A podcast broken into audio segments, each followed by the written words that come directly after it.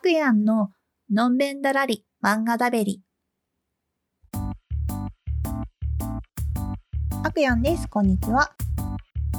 子供の頃、海外ドラマのスパイ大作戦がすごい好きだったんですよね。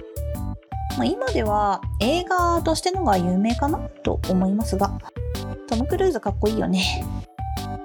どこからともなく指示が来て、指示したと思ったら5秒後に自動的に消滅して、すっごい無茶ぶりミッションするの、すっごい展開ですよね。自分の中のスパイ像は全てこのドラマで形成されたと言っても過言じゃないので、うん、正直変装するのにお面かぶっててもらわないとスパイとして認められないぐらいです。いや、スパイに会ったことないけどね。うん、いや、会ってかもしれないけど気づいてないからね。声色変えたり、いろんな危機が出てきて解決するのって、改めて考えると名探偵コナンとも近いのかもね。まあ、スパイ大作戦は必ず人が死ぬわけではないんですけど。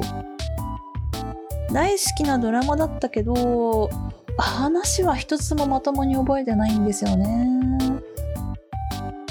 うん、そう、ドラマ好きなんだけど、映画のミッションインポッシブルはね、正直あんまり好みじゃないんですよ。うーん、まあ、つまらんとは言わないけど、なんかドラマの時の軽快なテンポが好きだったというか、いろんな技術を使ってチームで難関を解決していくのって、見ててめっちゃ楽しいですよね。当時はふわっとスパイすごいな楽しいなって思ってたけど、うん。改めて考えると家族とか大切な人にも隠し事しないといけないのは辛いだろうな と思ったりもして。あの、人気漫画で、あの、スパイものだと今、スパイファミリーがね、有名だと思うんですけど、あれもその、まあ、家族に隠して大事なミッションをこなしているわけじゃないですか。もちろんそれが仕事なんだけど、仕事と生活が切り離せないものになってて、生き方そのものになってるってすごい覚悟がないとできないよなと。スパイもの好きだけど、そういう複雑な気持ちになったりもするわけなんですよ。で、今回紹介するのがヒューミントです。前振り通りスパイものです。主人公はもうなんか明らかに訳ありっぽそうな男、本田。ある日、本田がすれ違った男女二人組がいて、そのなんか男の方がなんかその女の人に対して良くないことを強要してそうな雰囲気を、ま本田は感じ取っちゃうわけですよ。で、その二人の後をついていって、本田が男を懲らしめます。で、気を使って、もう大丈夫ですよ、みたいな感じで、その女の人に声をかけると、余計なことすんな、みたいな感じで怒られるという。え、なんで？みたいな。助けたのに？と思ったら、まあ、実は、その人、その懲らしめられちゃった男にある目的のために近づいて潜入していたつまり、まあ、お仕事中だったんですねまあそりゃ余計なことすんなバーカって感じですねまあ、ただそんなご縁ができ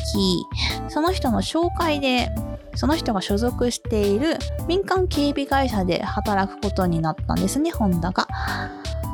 はい。まあ、その紹介してくれた人、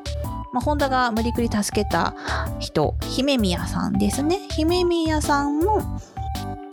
こう、まあ、ご紹介というか、後押しというか、無理くりがあって、まあ、一緒に働いていくわけなんですけど、その一緒に働く中で、姫宮という人物に振り回され、影響を受けながらさ、まあ、様々な潜入ミッションを繰り広げていくというお話です。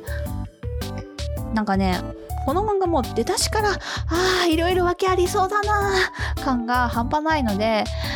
結構漫画として長く続くんじゃないかなって勝手に思ってたんですけど、今年の3月に最終巻が出て完結しました。全4巻。話の内容としては、まあ、濃いのに4巻というテンポの要素があって、まあ、サクサク読みたい人にはおすすめです。で大人向けスパイものなのでちょっとエログロがあるんですよね。まあほんとちょっとなんですけど。個人的には主人公の本田はうんなんかいろいろ過去にあったんだろうなっていう雰囲気がすんげえビシビシ出てるんですけどんなんかもうぐちぐちしてんじゃねえよみたいな気持ちになるくらいはっきりしない男なんですよね。だからあんまりなんだろう応援しづらい気持ちになる。な。あの戦わせるとすごい強いんでそれはすごいんだけどね。あの個人的に好みなのがその本田が無理やり助けた姫宮さん。この人がねすっごい素敵なんですよね。姫宮さん自身もまあなんかものすごく隠し事をしているというよりかはいろいろ秘めていることがあるっぽい雰囲気なんですけど、まあ、それをうまく扱って立ち向かっていくところがすごいなって見てて応援したくなっちゃうんです。そんな人に出会えたのがね、主人公ホンダのラッキーポイントなんだと思うんですよ。姫宮さんがハニートラップが得意な人なんで、この漫画出てくるエロ要素はほぼほぼ姫宮さんの作戦絡みなんですけど、姫宮さんのエロが絶妙すぎるんです。美しいとも言える。ヒューミンと読み始めたのはジャケ買いだったんですけど、その姫宮さんが一巻の表紙で、姫宮さんに惚れて買ったと言っても過言ではない見た目の美しさが際立つように口は悪いんですけどね。そこもまたいい。